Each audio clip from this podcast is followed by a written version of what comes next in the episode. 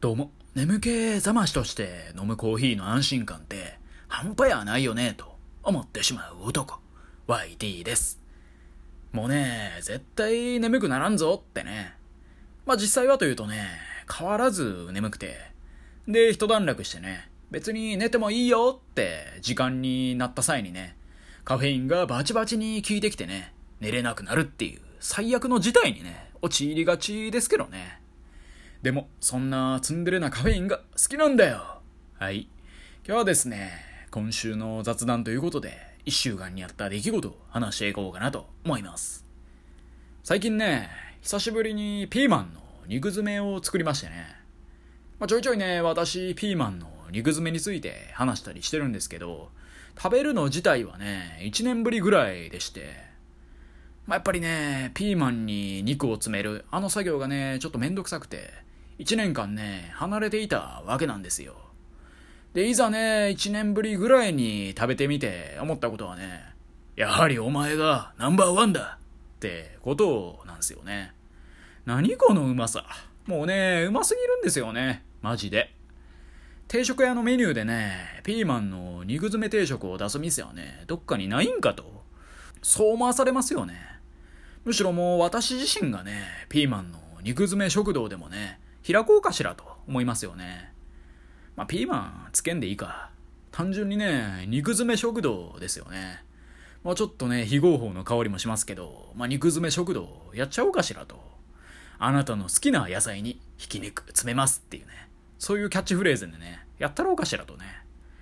まあ、あれね、別にピーマンの代わりに、椎茸にね、しても抜群にうまいですからね。あの椎茸の傘部分に肉を詰めてあげると、まあ、ピーマンよりもね、ちょっと高級感増しますよね。椎茸の旨味と肉のジューシーさ。やっぱキノコってのはね、肉汁あいつら吸い寄るんでね、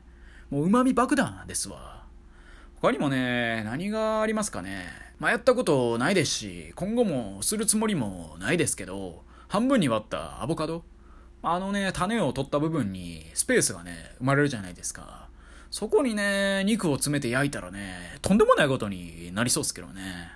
まあちょっとね、私は恐ろしくて、できないですけどね。うん、とんでもないね、なんかジューシーさ、うん、ジューシー爆弾になりそうっすよね。まあでもアボカドはね、あんまり加熱しすぎたらね、苦味が出てくるみたいな、そういう話もあるんでね。やっぱ別々に食べた方がいいのかもしれないですけどね。なんかアボカドバーガーとかもありますけど、まあ、あれってね、なんか生のアボカドをね、上に乗っけてるだけだと思うんで、そう考えるとね、あんま焼かへん方がいいかもしんないですね。やっぱ結局はね、肉詰めはピーマンが一番なんでしょうね。で、まあ話全然変わるんですけど、他にね、ちょっと最近気づいたことがありまして、これがまあ生きてるとね、やっぱ誰かしらと会話する機会ってあるじゃないですか。なんかちょっとした議論というか、話し合いをするみたいな。プライベートでも仕事でも当然あると思うんですよ。で、その際にね、もしかしたら相手はこんなね、ムカつくようなことを言ってくるんじゃないかしらと考えてしまうことってないですか？事前にね、相手の返答とか行動をね、予測しちゃうというか、私はね、あるんですよね。本当にまあ何でもいいんですけど、例えばね、まあ仕事のお話で、あ、そういえば昨日 A っていうお仕事で、なんこの部分やっといてくださいって言いましたけど、それどうなりました？ってね、まあ聞くとすると。で、それに対するね、返答、相手が言う前にね、自分の頭の中でね、シミュレーションして、ムカついてまうみたいな。まあこの例だとね、いやいや、そんなん聞いてないですし、知らないですよ。っていう風にね、言われたと。頭の中でなんか予測すると。で、それに対してね、いやいやいや、メールで送ってお前 OK ですって言うたやろがってね、ムカついてまうみたいなね。うん、今言ったところ全部妄想なんですけど、そういう妄想でね、勝手にムカついてまうみたいなことってないっすかね。うん、実際はね、この一連の中でどれも起こってないんですけどね。まあ起こるかもしんないですけど、それが起こる前からね、自分で考えて、でなんかめっちゃムカついてきてまうみたいな。他にもね、まあ、もっと、まあなんか具体的な例というか、直近の例で申し上げますと、私のね、住んでるマンションで、つい先日、まあネット障害がありまして、で、Wi-Fi が12時間以上使えなくなったことがあったんですけど、その時にまあ、そのね、まあプロバイダーの会社に、まあ電話でね、あれ？これどうなってるんですかね？って私が聞いて、で、その際にね、めっちゃふてこい対応されるっていう想像を先にしちゃってね、ムカついてまうみたいな。まあこういうのがあってね、まあ事前になんか腹立つシミュレーションをね、勝手にやってまうんですよね。なんかね、こういうのが私結構ありまして、まあ大体はね、どんな方も普通の対応をね、してくれるんですけどね。まあそんなやっぱね、ムカつくような返答というか、ムカつくようなね、行動で返されることってそんなにないんでね。やっぱね、腹立つことってのはね、意識外からね、やってくることがほとんどではあるんですけど、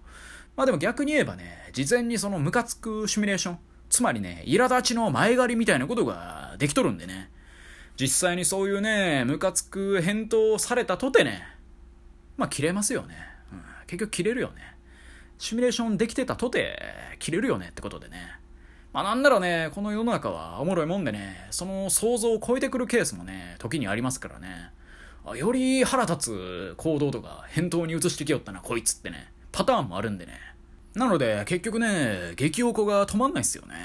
っていうね、まあそういう切れそうな返しが来るかもしれないシミュレーション、私はね、結構してるんだなって、最近ね、気づきましたね。うんまあ、だから何って話ですよね。で、こういうのってね、不思議なもんでね、自分自身はね、誰かをムカつかせるようなことなんて絶対してないってね、思っちゃってるんですよね。まあ、こういうね、シミュレーションをできる俺が、そんなことするわけないと思ってる側面があって、なんか自分だけはね、ちゃんとしてるみたいな。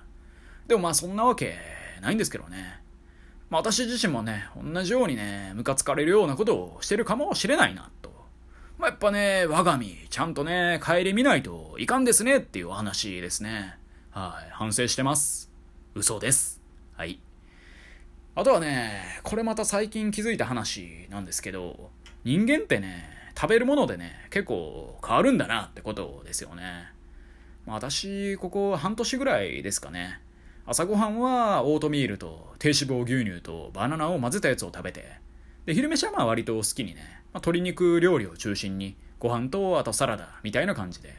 で、夜飯はね、まあレンチンでできる冷凍のそばに、鶏胸肉をね、切ったやつをのして、あと納豆となんかネギとか適当にかけて食べるみたいな。まあ、そんな感じのね、食生活を送っておりまして。まあ、昼ご飯はね、結構変動あるんですけど、朝と夜はね、まあ、なんか予定がない限りは、基本、今申し上げたやつで固定していて。で、こういう感じの食事なんでね、あんまり味が濃かったり、脂質が多かったりもしないんですよね。まあ、いわゆるヘルシー系の料理ですわ。で、そんなね、食生活を送っていても、やっぱちょいちょいめんどくさくなってね、コンビニ飯を食べてまうわけなんですよね。で、そしたらね、体に異変を感じるわけですよ。まずね、コンビニの飯、味がめちゃくちゃ濃いなと。マジでね、コンビニ飯って冷静に考えるとね、めちゃくちゃ味濃いんですよね。あとはね、なんか食べた後もずっとお腹に残ってる感じと言いますか、圧倒的なそばにいるね感。もうずっとね、添い遂げてくれるような感じ。まあ早くね、出て行ってほしいなと思うんですけどね、ずっとお腹に残ってる感じがあって、まあ単純にね、消化に良くないんでしょうね。食物繊維とか、まあそういうのがね、全然入ってないみたいな、そういうことなんですかね。そういうのにね、なんかすごい気づくんですよね。まあなんならね、なんか体調もね、若干悪くなるような感じもしますからね。で、こういうことを言うとね、まあやっぱ健康的というか、ヘルシーな食事の方がいいですやんっていう結論になりがちなんですけど、逆にでもね、私の過去を振り返ってみると、こういうね、ヘルシーとか、何もね、気にしてない時は、別にね、コンビニ飯食おうが、まあ何食おうがね、へっちゃらだったわけですよね。むしろね、ヘルシーを意識することでね、生物的にはね、弱くなってる説すらありますよね。もし、仮にね、今後、日本社会で食糧難とかになった際にね、いやいや、やっぱね、私はちょっと野菜ちゃんと取って、で、味付けも薄めで、で、脂肪もちょっと少なめ、そんな料理じゃないとダメなんです、みたいなね、ことを言ってられないじゃないですか。やっぱ何でもね、食わないといけないみたいなことになると。で、その際にね、今の食生活だと、すぐね、体調悪くなるわけなんで、必ずしもね、ヘルシーがいいとは限んねえよなと思いまして。むしろね、何でも食える方が生物的には強そうだと。だからね、私、今後はね、もっとバクバク、もう添加物もりもりで何でも食うだろうかなと、そう思ってますね。まあ嘘ですけどね。高血圧とかね、生活習慣病とかのリスク半端じゃないんでね。まあやっぱね、ヘルシーに行きます。でもね、ヘルシーに生きることで生物的にはね、弱くなってる感じがして、ちょっと悔しいなっていう、そんな話でした。はい。な感じでね、まあ今回もね、いろいろお話できたんで、こんな感じで終わっていきます。以上、YD でした。今日も聞いてくださり、どうもありがとうございました。